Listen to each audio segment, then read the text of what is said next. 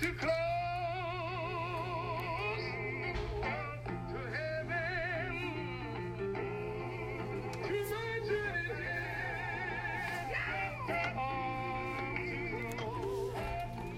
end. Hi, this is Puritan's Read, where we read aloud great Puritan works, authors, and biographies. Season 2 is A Practical Treatise of Fear by John Flavel.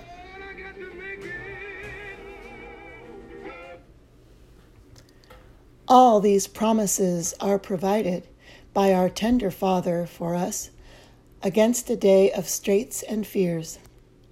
And because he knew our weakness and how apt our fears would be to make us suspect our security by them, he hath, for the performance of them, engaged his wisdom, power, care, faithfulness, and unchangeableness, 2 Peter 2:9, Isaiah 27:2-3, 1 Corinthians 16:9, 1 Corinthians 10:13, Isaiah 43:1-2. In the midst of such promises so sealed, how cheerful and magnanimous should we be in the worst times, and say, as David, Psalm 49:5, "Why should I fear in the day of evil?" Let those that have no God to flee to, no promise to rely upon, let them fear in the day of evil. I have no cause to do so. But even from these most comfortable refuges in the promises, our own fears beat us.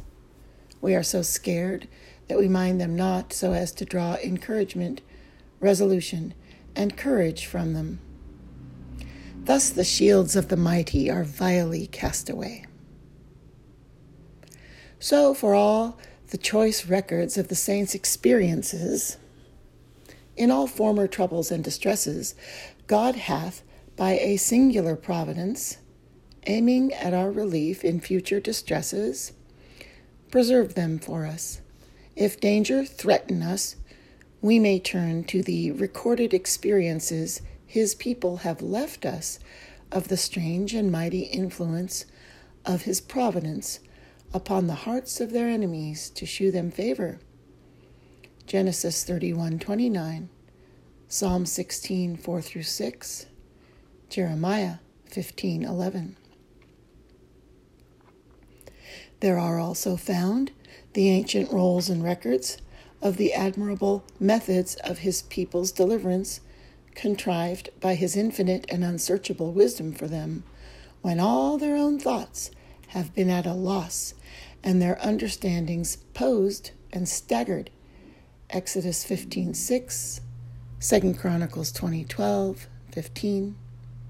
2 Kings 19:3-7.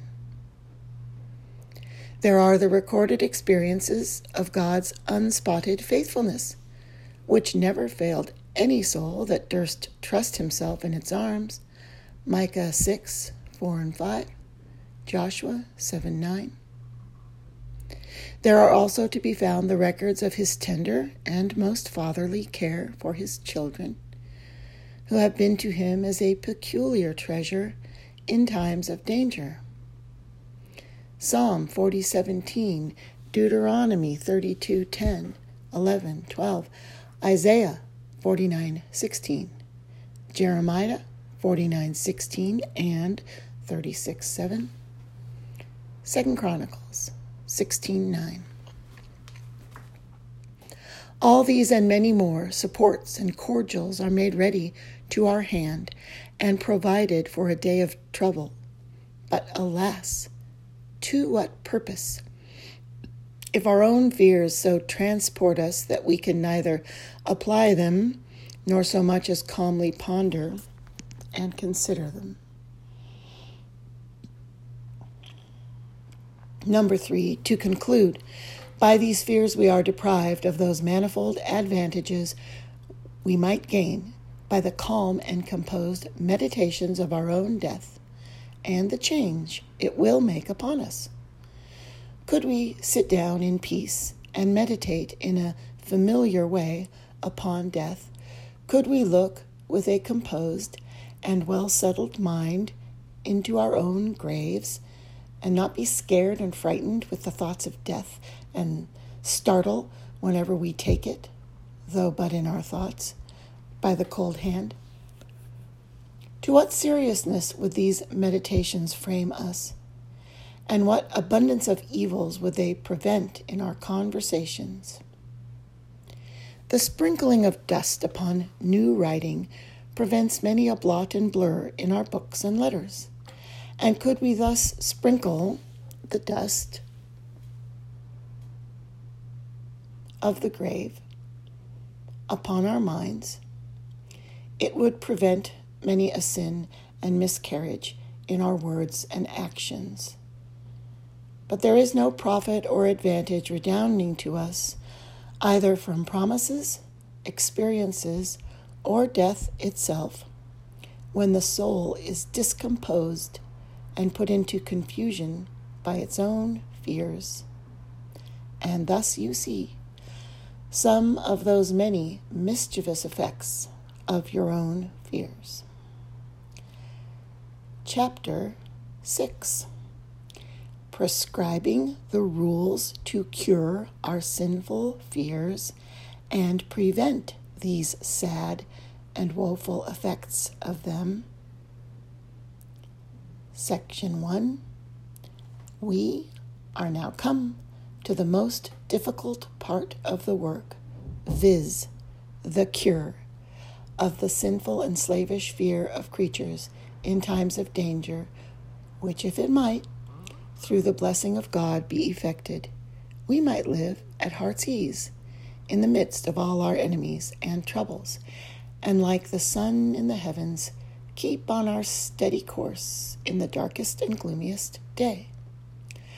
But before I come to the particular rules, it will be necessary for the prevention of mistakes to lay down 3 useful cautions about this matter.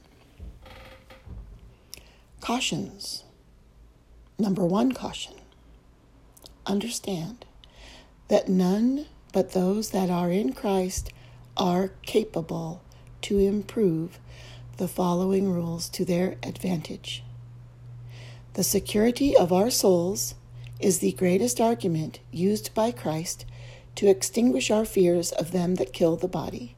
Matthew 10:28. But if the soul must unavoidably perish when the body doth, if it must drop into hell before the body be laid in the grave, if he that kills the body doth by the same stroke cut off the soul from all the means and possibilities of mercy and happiness forever, what can be offered in such a case to relieve a man against fear and trembling? Number 2 caution. Expect not a perfect cure of your fears in this life. Whilst there be enemies and dangers, there will be some fears working in the best hearts. If our faith could be perfected, our fears would be perfectly cured. But whilst there is so much weakness in our faith, there will be too much strength in our fears. And for those who are naturally timorous, who have more of this passion in their constitution than other men have, and those in whom melancholy is a rooted and chronic disease, it will be hard for them totally to rid themselves of fears and dejections, though in the use of such helps and means as follow, they may be greatly relieved against the tyranny of them and enabled to possess their souls in much more tranquility and comfort. Number 3 caution. Whosoever expects the benefit of the following prescriptions and rules must not think the reading or bare remembering of them will do the work, but he must work them into his heart by believing and fixed meditation, and live in the daily practice of them.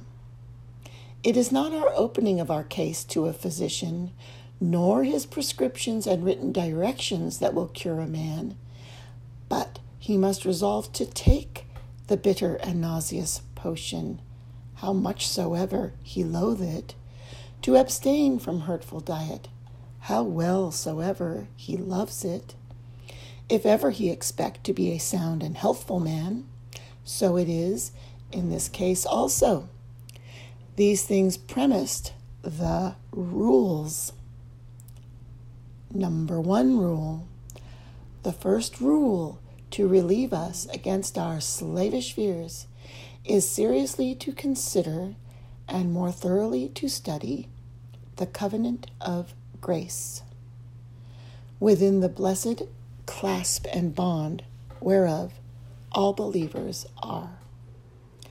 I think the clear understanding of the nature, extent, and stability of the covenant and of our interest therein would go a great way in the cure of our sinful and slavish fears.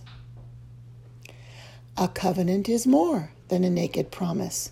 In the covenant, God hath graciously consulted our weakness, fears, and doubts, and therefore proceeds with us in the highest way of solemnity, confirming his promises by oath, Hebrews 6:13 and 17, and by his seals, Romans 6:11. Putting himself under the most solemn ties and engagements that can be to his people, that from so firm a ratification of the covenant with us, we might have strong consolation. Hebrews 6:18. He hath so ordered it that it might afford strong supports and the most reviving cordials to our faint and timorous spirits, in all the plunges of trouble, both from within and from without.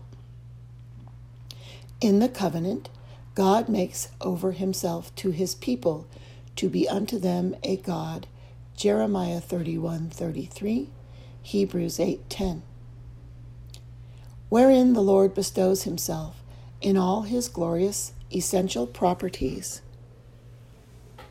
upon us, to the end that whatsoever his almighty power, infinite wisdom, and incomprehensible mercy can afford for our protection, support, deliverance, direction, pardon, or refreshment, we might be assured shall be faithfully performed to us in all the straits, fears, and exigencies of our lives.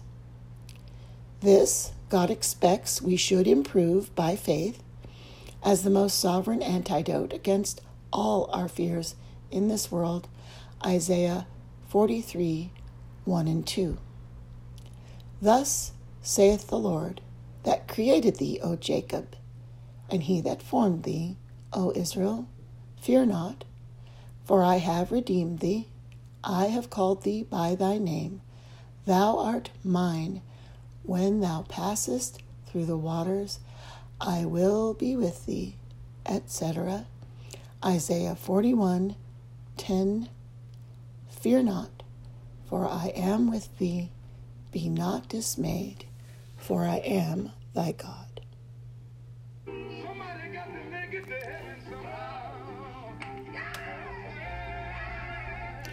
This concludes part 16 of John Flavel's A Practical Treatise of Fear.